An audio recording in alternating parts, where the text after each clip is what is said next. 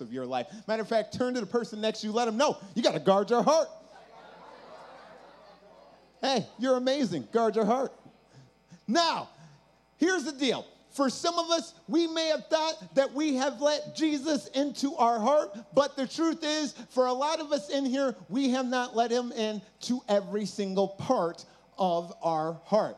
Take, for example, uh, there's this guy, and his name was Pistol Pete Maravich. And I don't know if you guys are big basketball fans or not, but Pistol Pete Maravich, he played in the NBA a while ago. This is like LeBron James before LeBron James. This is like Magic Johnson before Magic Johnson. And this guy, he played in the NBA for like 13 years, and he was good. He won championships. This guy was awesome. He could do all sorts of crazy passes behind his back and whatnot. And so after he decided to retire, he still played a lot of basketball. And matter of fact, this is like in the 70s, so it's like this real tall white guy with like hippie hair. Everybody thought this guy was the coolest, and so he would just go to parks, go to gyms, and still play basketball after he graduated, or after he graduated, after he won and played in the NBA.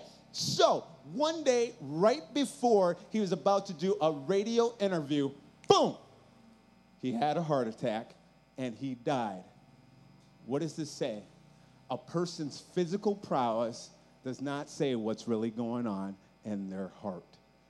Or, I don't know of this. Have you guys ever been in that moment where you have said something, it just came out. Like somebody did something, somebody said something to you, and it pushed your button. And the minute that it pushed your button, you're like, ah, I'm gonna punch you in the throat and drown you. You're like, oh my goodness, I did not mean to say that. That sounds crazy. Why would I do that? I would go to jail. But the thing about it is this it wasn't that you didn't mean to say that, you just didn't mean for it to come out. Because why? Out of the overflow of your heart, your what speaks? Your mouth speaks. And see, for a lot of us in here, we do not realize that there are some things going on in our heart that we have not dealt with. And today, we are going to deal with those things. So turn to the person behind you and let them know we're dealing with it today. We, we dealing with it today. So, two things that get caught in our heart that we're going to talk about today is guilt and anger. Let's be honest. How many people in here you would say you have, you have some anger issues? It's okay. Be honest. You got anger issues. That I, I, you know, he's upset right now. You got some anger issues, and that's okay. We all have issues. But one of the things that you have to remember is this: anger Anger basically says this You owe me. You have done something to me, you have taken something from me, and I cannot be happy until you give it back to me. Case in point, okay, now growing up, I had this friend, and his name was Peter. And Peter and I, we did everything together. We would like go have sleepovers. We would go to like parties together and everything. Matter of fact, everybody would call us twins. They're like, yeah, you're black, he's white, but you guys are still twins. We did everything together. And so I'll never forget it. One day, we're sitting there, we're by our lockers, we're talking. Next thing you know, Lindsay Anderson comes walking by. Now, Lindsay was like the hottest girl in our school. Okay, first of all, I got to stop using real people's names. I'm sure Lindsay is awesome today. But thing about it was, when she walked by, everybody was like, whoa, man, this girl was hot. And so as she walked by, Peter and I, we looked exactly at each other and we're like, okay, one of us has got to talk to this girl. And he's like, no, man, you got to talk to the last girl. I'm like, no, man, you don't understand. That last girl tried to bite me. It was a weird thing. That doesn't count. And so what we do when guys disagree and we got to come to an agreement, what do we do? Rock, paper, scissors. What kind of friends do you have? he was like, punch him in the face? No. You paper, rock, scissors it. So we're like, okay, best two out of three. One, two, three. Shoot. Okay, first of all, you can't go before shoot because then why would you say three? All right, shoot. And then, of course, I won. And I was like, oh, snap. I'm going to talk to Lindsay Anderson. So I'll never forget it. We shared uh, the same economics class together. And I'll never forget it. I'm sitting right here. Lindsay was sitting down the row. And I was like, you know what? I've got to talk to Lindsay. And so what I did is I pulled out a piece of paper and I began to write in a note because see, you got to understand, back in the day, we didn't have cell phones. You couldn't text somebody, you had to write them a note. And so I got there and I was like, Lindsay, do you like me? Circle yes or no because you got to tell people what you want them to do. And so I took that paper and I folded it up in that special kind of way and I sent it down the row. And I was like, yeah, give her the note. Give her the note. Hey, not you. I don't like you. The other one. And so, of course, Lindsay, she got the note. She waved at me and I was just like, you go, girl. And then she opened up the note, and then all of a sudden she took out a pen and she began to write. And I was like, hold on, Lindsay. I don't want to read your writing. I just want to read your circles. But of course, she wrote something down, took the note, folded it up in that special kind of way, and sent it down the row. And I was like, yeah, give me my note. Give me my note. Give me my note. And of course, I got it. I opened it up, and it said, if you want to know the answer to that, you have got to call me. And I'm like, hold on, Lindsay, you don't understand. I am a teenage boy. When I get nervous, my voice does that thing where I sound like I am possessed. But I'm like, okay, Terrence, you can do that. You, she's worth the call. And so I remember at that night, I'm sitting by my phone and I'm like rehearsing. I'm like, okay, hey, Lindsay, hey, hey, girl, hey, girl, hey, girl. I was like, ooh, too black. Pull it back, pull it back. I can do this. So I dialed her up on the phone. We had older phones back in the day.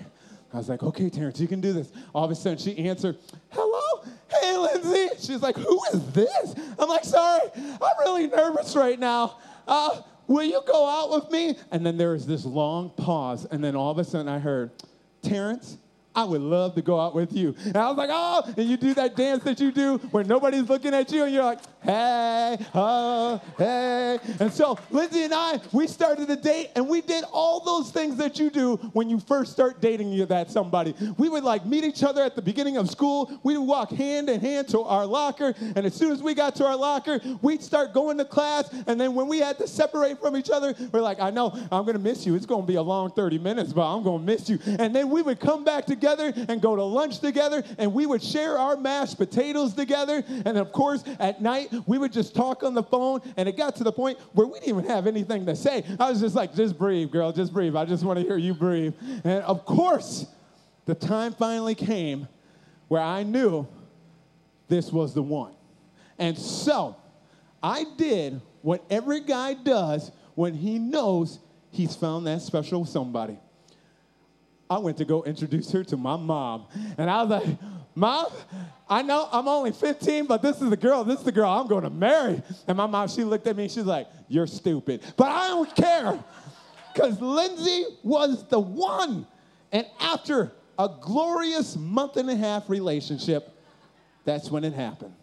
I remember I was at school, I was waiting for Lindsay to come in. She walks over to me and she doesn't say anything, but she hands me a note and she says, Don't open it until you get to class. So, of course, I took that note. I went to class, I opened it up, and it said, Terrence, I like you, but I don't want to go out with you anymore.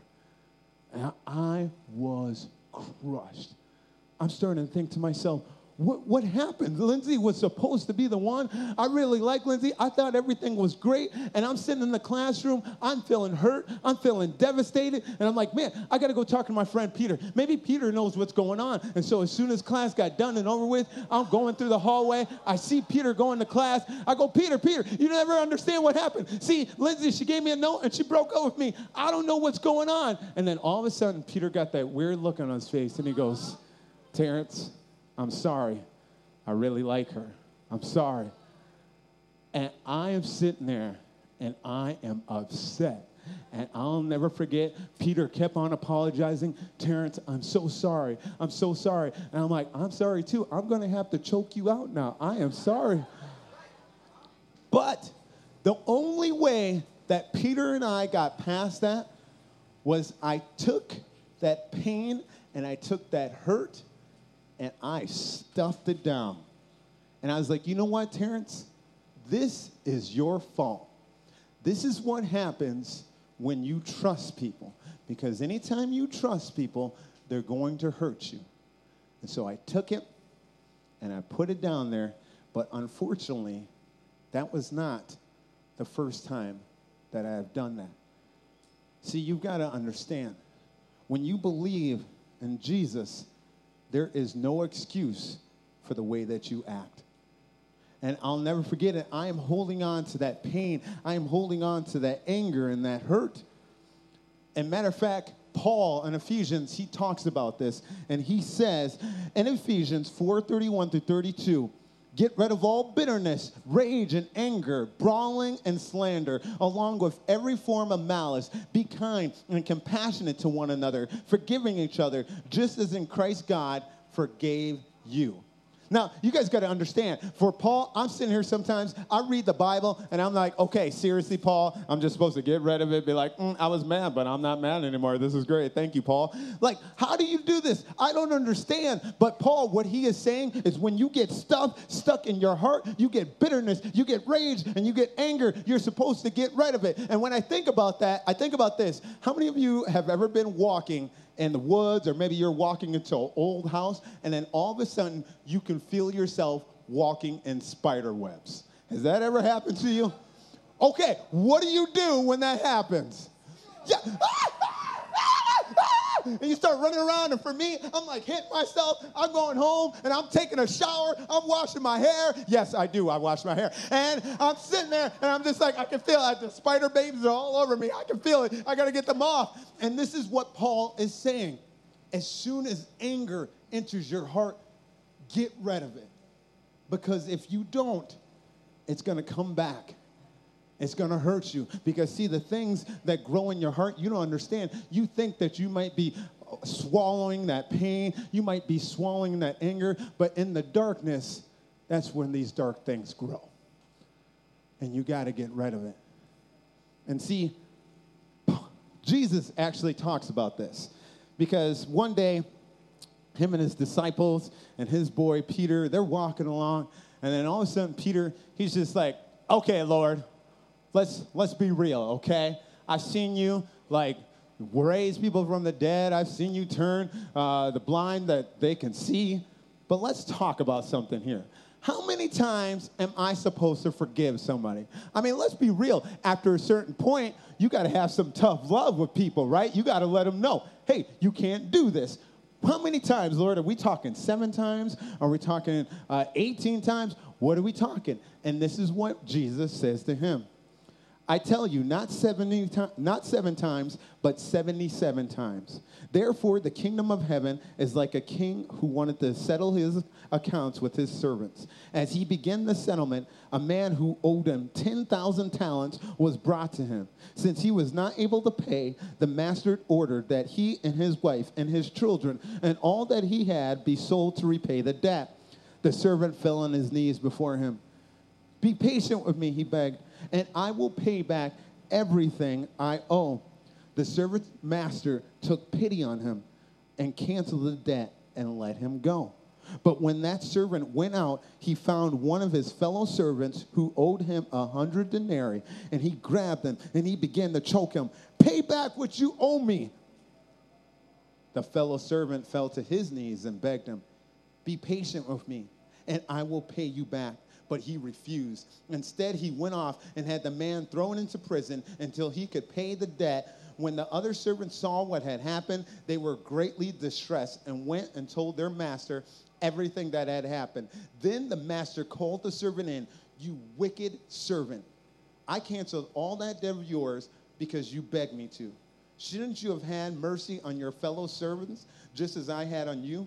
In anger, his master turned him over to the jailers to be tortured until he should pay back all he owed. This is how my heavenly Father will treat each of you unless you forgive your brother or sister from your heart. Man, that is a deep story.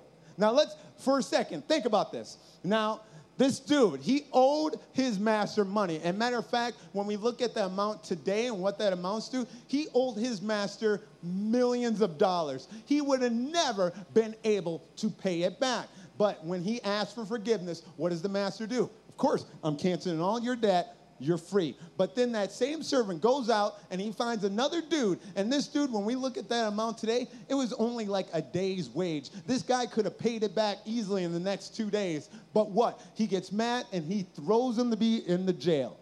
And of course, the master hears about this and he's like, Man, what is the deal? You know what?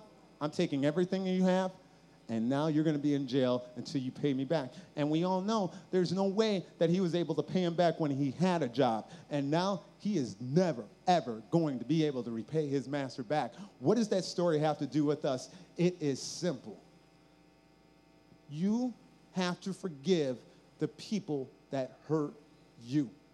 Because if you don't, Jesus can't forgive you. Now, that is a hard thing to do. And don't get me wrong. I'm not telling you guys, hey, as soon as somebody makes you angry, just be like, you know what? It's all cool. That's not what I'm saying. But what I am telling you is this if we don't begin to work on that forgiveness, if we don't begin to work on that pain and anger, you have to remember that this is something that will keep you away from your Father in heaven. Remember, Proverbs 4:23, guard your heart above all else for it decides the course of your life. Think about it this way anger occurs when you don't get your way. Think about it. Anytime somebody does something to you, you get angry. Why? Because you didn't get what you wanted. Now, I understand there are some of you in this room, you have experienced some deep hurts and some deep pains. And yeah, you, from all rational point of view, you deserve to be mad at that. I get that and I understand that. But you have to understand that if you are carrying that around with you, you are carrying around a bunch of IOUs that nobody will ever be able to pay you back. Think about it this way if somebody hurts you, and even if they come back and they say, hey, I'm sorry for doing that to you, they're really not going to be able to pay it back. Like, for instance, I went to a school in Minneapolis, and it was called North Central. And North Central is this small Christian college in the middle of the city. Now, when you go to this school, they have like parking spots that are all pretty. They got lights around, security guards walk around, and they're like, Good morning, how are you doing? Here's your car. Like, it's awesome. But the thing about these parking spots is this it costs money to park in those parking spots. And for me, being the college student I was, I was broke. I couldn't afford to pay for some parking spots. I could barely afford to go to school. So I had to park my car on this place called Free Street. Now, Free Street was the most ghetto street I have ever seen in my life. Free Street, there were no lights on Free Street. Matter of fact, there was like a crack house right across the street from Free Street. It was scary on Free Street. But I'm thinking to myself, you know what? I'll just park my car there. What's the worst that can happen? Well, I experienced the worst that can happen because one day I walked out to my car and the window was completely busted in. And somebody took out all the change that was in my ashtray. I am furious. I'm like, oh my gosh, do you realize that the change you took was like, doesn't even compare to the window I have to replace? You could have just asked me for the change. I would have just given it to you. But the fact that you broke the window is going to cost me way more than the change that you took. This is what it's like when you are angry with somebody else. Because when somebody hurts you, it's not really just about what they did, it's more than that. Sometimes for some of us, it's about your security. Sometimes for some of us, it's about somebody betraying you. And even if they come back and say sorry, it's like, well, you're still not replacing my trust. You're still not replacing my safety. Remember, this is why Jesus says it's so important. This is why Paul emphasizes that you've got to get rid of this because it will start to block out all the things that God has for you because you're too busy holding that, holding that bag of IOUs from somebody else. But let's talk about all my guilty people up in the room. Now, first of all, how many of us have done something and you're like, mm, I feel bad about that. I feel guilty. Let's be honest, it happens. You're not raising your hand, little girl, but I know it's happened. I can tell. Now, when you are feeling guilty, what that breaks down to is this I owe you. I owe you. I cannot be happy until I repay what I have done to you. But the simple fact of the matter is this when you feel guilty about something, uh, you, it's almost like, um, think about it this way. How many of you guys have ever had a bill collector call your house? Okay, maybe I'm the only one. I've had bill collectors call my house. And after a while, you know what that phone number looks like. And so you're like, you know what? I'm not going to pick up the phone until I have that money. That's all. I, I, will talk to this bill collector until I know I've got the money. And so when that phone number rings, you don't want to talk to the bill collector right now. You're like, don't worry, I'm going to pay you back. And when they finally call, I'm going to be like, hey, I know you haven't reached me in a year and a half, but I finally got the money. So, when we feel guilty, that is the same thing that we do with God. Say, you know what, God, I feel really bad about this. And so I'm going to do everything I can. I'm going to go to church maybe three, or for some of us, maybe we won't go to church at all because we feel bad and we feel like if I go to church, everybody's going to know what I did and they're going to judge me. So maybe I need to read my Bible for like a month and a half. Then I'll be ready to come back in. But the thing about it is this God did not say, Come in all those who are not guilty with anything, come in all those that are sinless. God does not say that. He says, Come to me those are a burden, those that have sin, you come to me and I will give you freedom. See, there's a story. How many of you guys know the story of Zacchaeus? Okay, Zacchaeus. If you guys don't know the story of Zacchaeus, you know, uh, Zacchaeus was a wee little man, and a wee little man was he. He climbed up. Okay, I need to stop. My blackness will not allow me to continue on with the song.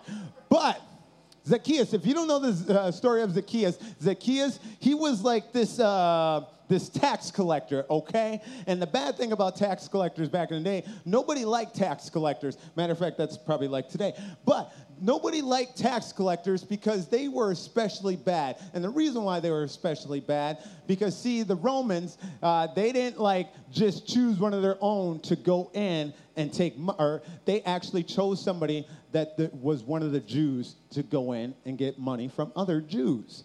But these tax collectors, when the tax was maybe 5%, they would tell the people, hey, you owe 10% and they would pocket the extra 5%. This wasn't a secret. Everybody knew what the tax collectors did. So, everybody knew Zacchaeus. Nobody liked Zacchaeus. But also, the thing about Zacchaeus was this uh, he was a wee little man. Now, he wasn't just uh, a short guy. Zacchaeus was like, uh, what's the proper term for uh, uh, little people? I don't. I want to be exact. I don't want somebody going in here being like, my mom is one of those. Why'd you say that? But this dude was super, super short, okay? And so one day they hear about Jesus coming to the town. And of course, Jesus during this time, he's like this rock star. Everybody's hearing about all these cool things Jesus is doing. And so there's this big crowd around him. And because Zacchaeus was this small guy, he was like Danny DeVito short, he couldn't see over the crowd. So Zacchaeus, he climbs up into the tree to take a look at Jesus. But the crazy thing about it was this as soon as Jesus got underneath uh, Zacchaeus, he looks up and he says, Zacchaeus, come down, for I'm coming to your house today. Think about this for a second. Nobody talked to Jesus about Zacchaeus. Okay, it wasn't like they're like, hey, Jesus, you really need to go talk to this Zacchaeus man. He's crazy. Nobody said that because nobody likes Zacchaeus. So why would they talk to Jesus? But the crazy thing is, Jesus still knew his name. I'm telling you right now, as guilty as you feel, as much bad things that you have done, Jesus still knows you. And he still wants to come to your house. So it says that as soon as Jesus walked into the house, Zacchaeus, he goes, Jesus, I will give back every half of my possessions to the poor. And if I've cheated anybody out of anything, I will pay it back four times the amount. Now, the crazy thing is, Jesus doesn't go, oh man, that's cool, you're safe, don't worry about it. No, uh, Jesus, he responds to him by saying, uh, now we know salvation has come to this house today. He doesn't stop Zacchaeus from giving over half his things. He doesn't stop Zacchaeus from paying back 10 times the amount that he stole. Jesus goes, This is how we know Zacchaeus is different. This is how we know that Zacchaeus is now saved. Look, when you feel guilty about something, you got to let people know hey, I am sorry for what I've done. And that could be a hard thing, but I'm telling you now that uh, in James, it says, uh, James 5, 15 through 16. Uh, James, if you guys don't know, James is like the doctor in the Bible, okay? He looks at things like a doctor would. And he says this And the prayer offered in faith will make the sick person well. The Lord will raise them up. If they have sinned, they will be forgiven. Therefore, confess your sins to each other and pray for each other so that you may be healed. Look, James is literally saying for some of us, you have had so much stuff stuck into your heart that it is making you physically sick. For some of you in here, if you know what ulcers are, when you have an ulcer, why does that happen? It happens because you have a lot of stress and you are keeping it inside. For some of us in here, we're dealing with depression. Why? Maybe it's because you're holding so much in that you don't like the picture that looks back at you you start not liking yourself because of the things that you have done, some of the things that you feel like you have wronged other people. So, what does James say? Simple, you got to let it out. This is how you get well.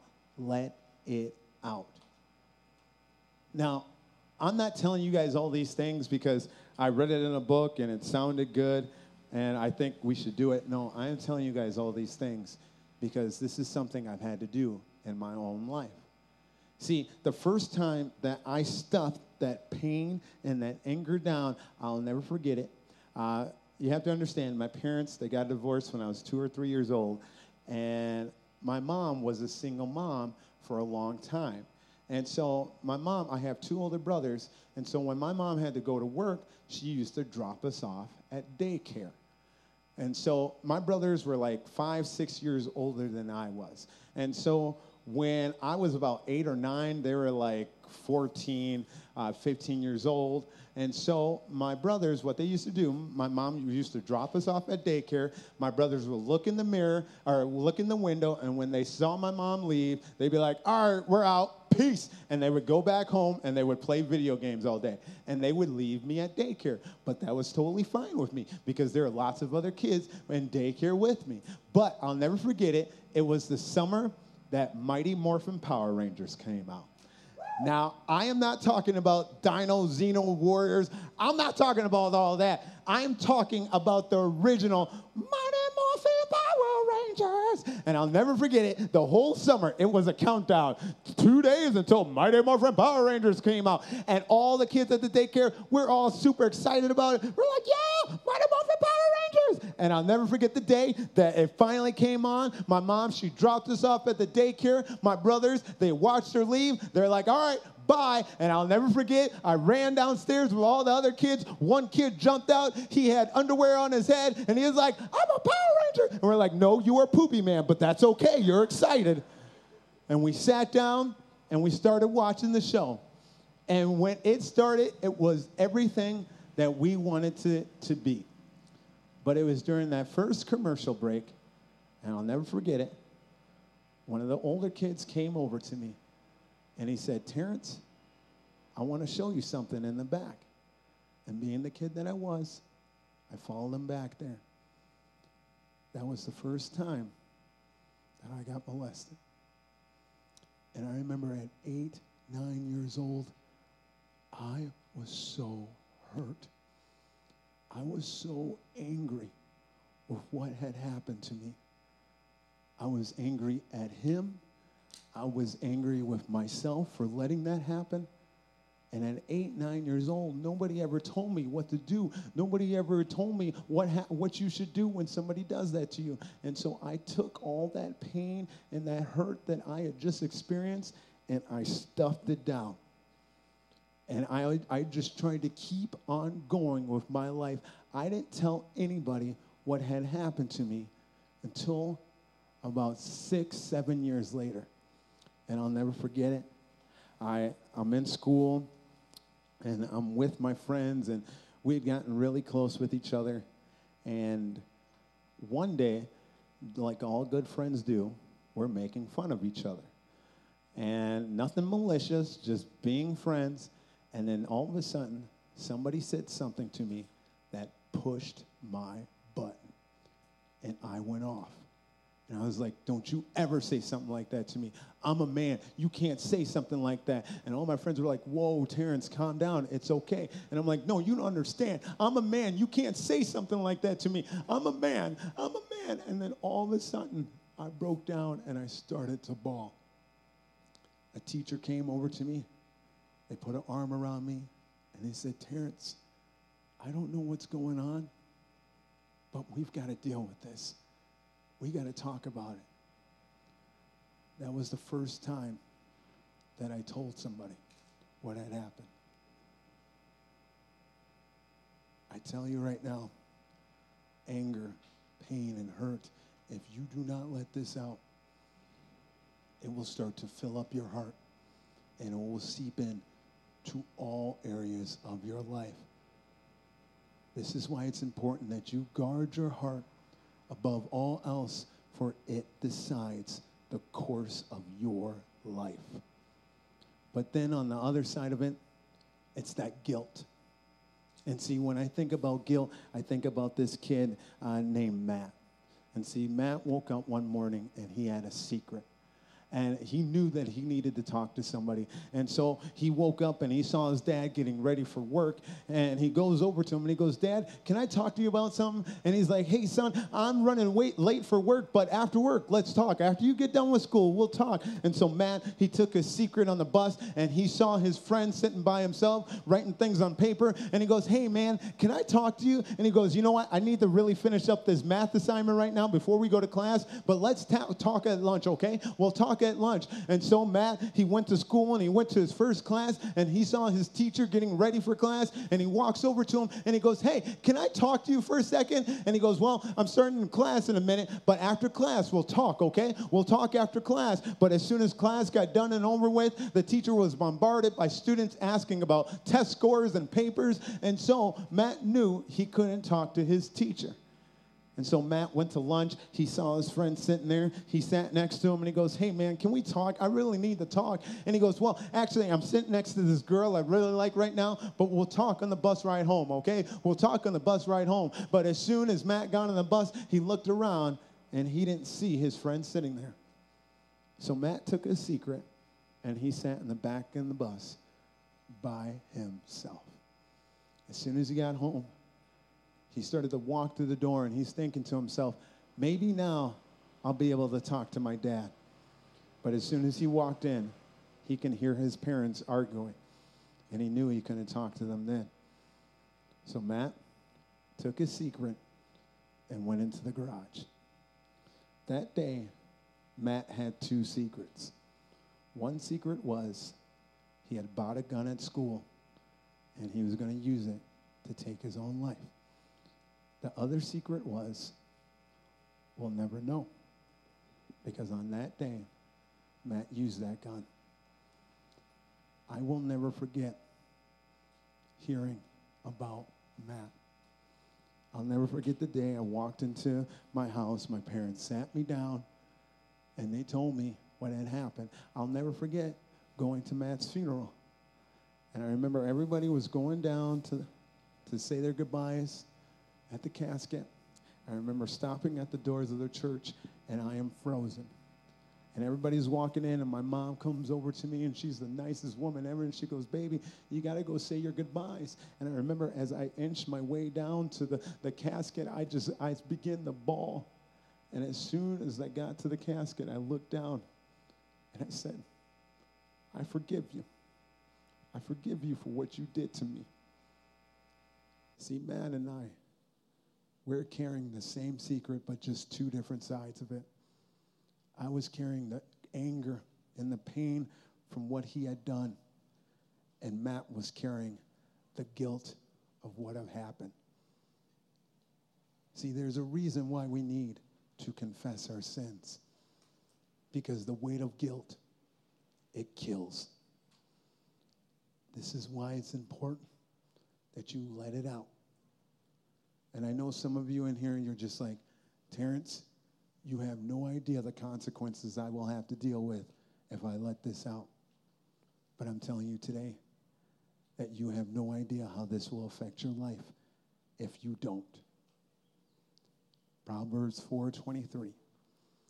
Guard your heart above all else, for it decides the course of your life. So here's what I want to do. I want to invite the worship band back up. And as they come up, uh, each and every one of you are going to get a piece of paper and a pen. This is what I'm asking you to do. For all of those that have anger, pain, and hurt stuck in their heart, I'm going to ask you to start the road of forgiveness. What does that look like? It's like this.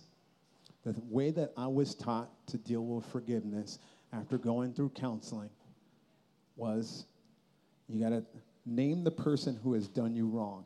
And don't just say, person over there or these group of people, but be specific about the person and be specific about what they did.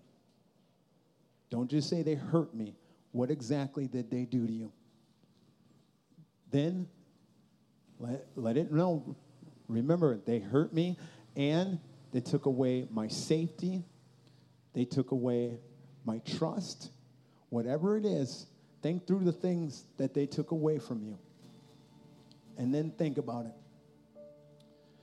But I'm going to drop the bag of IOUs and they don't owe me anymore. Just as, as much as my Father in heaven forgives me, I forgive them. Now, the first time you do this, it may not work. But this, this isn't a sprint, this is a journey to forgiveness. It may take you 10 times. It may take you 33 times. And for some of you, it may take 100 times. No matter how many times it happens, remember name the person, go through in your head what they did, what they took away from you, and then imagine yourself dropping the bag of IOUs and saying, I forgive you because my Father in heaven forgives me. And one day, I promise you, it took me a, a year and a half to get to that point. But today I can stand here right now and I can tell you, I forgive him. For others of you in this room that are dealing with guilt, that you know you have wronged someone else, this is what I want you to do. I want you to take this piece of paper and I want you to begin to write a note to that person, to write a letter. And maybe for you, even it's writing a text message to them right now. And I want you to begin to write it out. And remember, it doesn't matter how that person responds. All that matters is that you're letting it out. And for all of those that are forgiving other people, you're not saying it's okay what you did. You're saying, I am moving on from this and I am done letting you hold on to my happiness. So take a moment right now. If you need to write that letter, begin to write it. If you need to forgive, then begin to pray begin to go through the process and begin to let it go. I'll take you, I'll give you a couple minutes.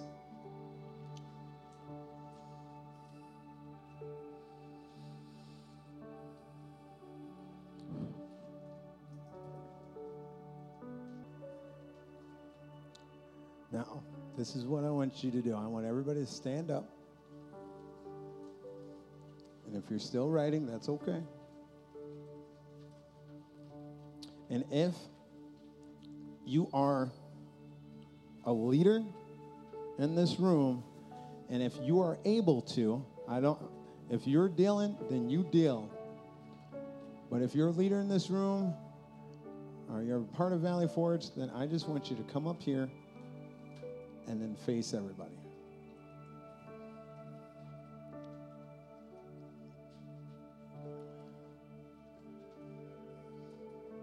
Now, before we do this, I want to tell you about a lady named Corrie Tenenboom.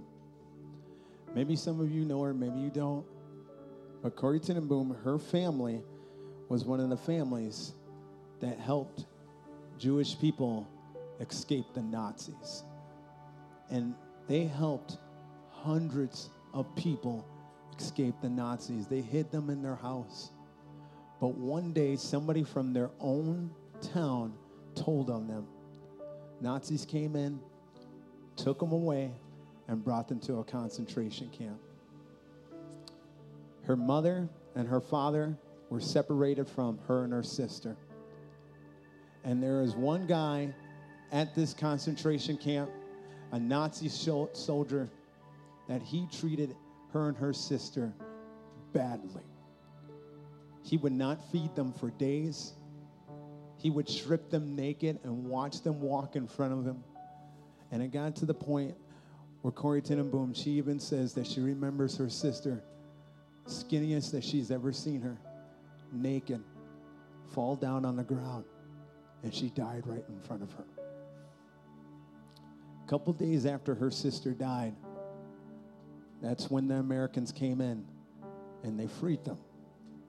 Corrie Tenenboom went back to America where she started a ministry because she felt like I can't hold on to this and and I've got to forgive. And so as she is starting this ministry here in America, God placed on her heart, you know what? You actually need to go over to Germany and you need to forgive the people over there as well. And so Corrie Tenenboom, she went back to Germany and she did these, these messages where she would gather a whole bunch of Germans in a tent and she will begin to talk about how all the things that had happened, but she forgives all of those that served in the Nazi army. And these Germans, they just looked at her and they're just like, I, I don't know what she's talking about. But then one day, after she got done speaking, a man in a hat, he had a briefcase in his hand, came up to her he took the hat off, and immediately Corrie Tenenboom recognized him. It was the guard that terrorized her and her sister. And she got filled with anger. And this man walked up to her and he goes, um, One of the concentration camps you talked about, I was actually at that camp and uh, I did some pretty bad things. And I'm wondering, does God forgive me? Can you forgive me? And Corrie Tenenboom, she even says in her book, I got filled with so much anger. And she's like, in this moment, I got so mad at God. And she goes, God, I forgive all of the other Nazis, but I can't forgive this man. I just can't do it. But God, if you want me to, I will. But all I can do right now is just reach my hand up and so she says, as the man put his hand out to shake it, she just lifted her hand. And she goes, in that moment, that man reached out further and she knew she couldn't deny him a handshake. And so she went to go shake his hand, and immediately the power of God fell upon her. And she began to bawl. And she goes, I forgive you and I love you. That man broke down and he gave his life to Jesus. For both Corrie Tenenboom and for that man, it was a moment that they both needed. Don't let your anger, your pain, and your hurt hold you back from God's freedom in your life. Don't let what you have done hold you back from God's freedom in your life. So, this is what I want to do. When I say go, worship band's going to play. And for all of those that feel that anger, that pain, and you know you need to forgive, I want you to come up here right now and I want you to tell one of these leaders, hey, I need help forgiving and name that person. This is not a I got you. We're not going to go try to find that person, but just name it. And they're going to pray for this forgiveness process to begin with you. But for all of those that feel that guilt, the weight of that guilt, I want you to come up here and I want you to bring your letter and I want you to find one of these people and I want you to say, I need help sending this to this person. I need help putting send on that text message. They will pray for you and they will pray that you are able to send it and be set free. In either circumstance, it doesn't matter how that person replies. All that matters is that you're doing what your God has called you to do. They're going to play, and at that time, we're going to pray as well. Let's go.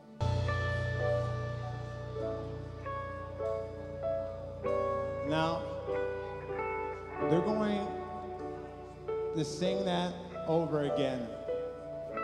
But if anybody in here, if you're here and you're standing up and you're like, Terrence, I am good, God is so good, that is awesome. Then you can feel free to take a seat. But before you do that, everybody else in here that knows, you know what, I am struggling with this right now. I know I should be up there, but I'm trying to hold it in. I'm telling you, do not sit down yet. Just like Corrie ten Boom, to say, God, I'm standing up and I need your help in doing the rest. I need your help in coming up here.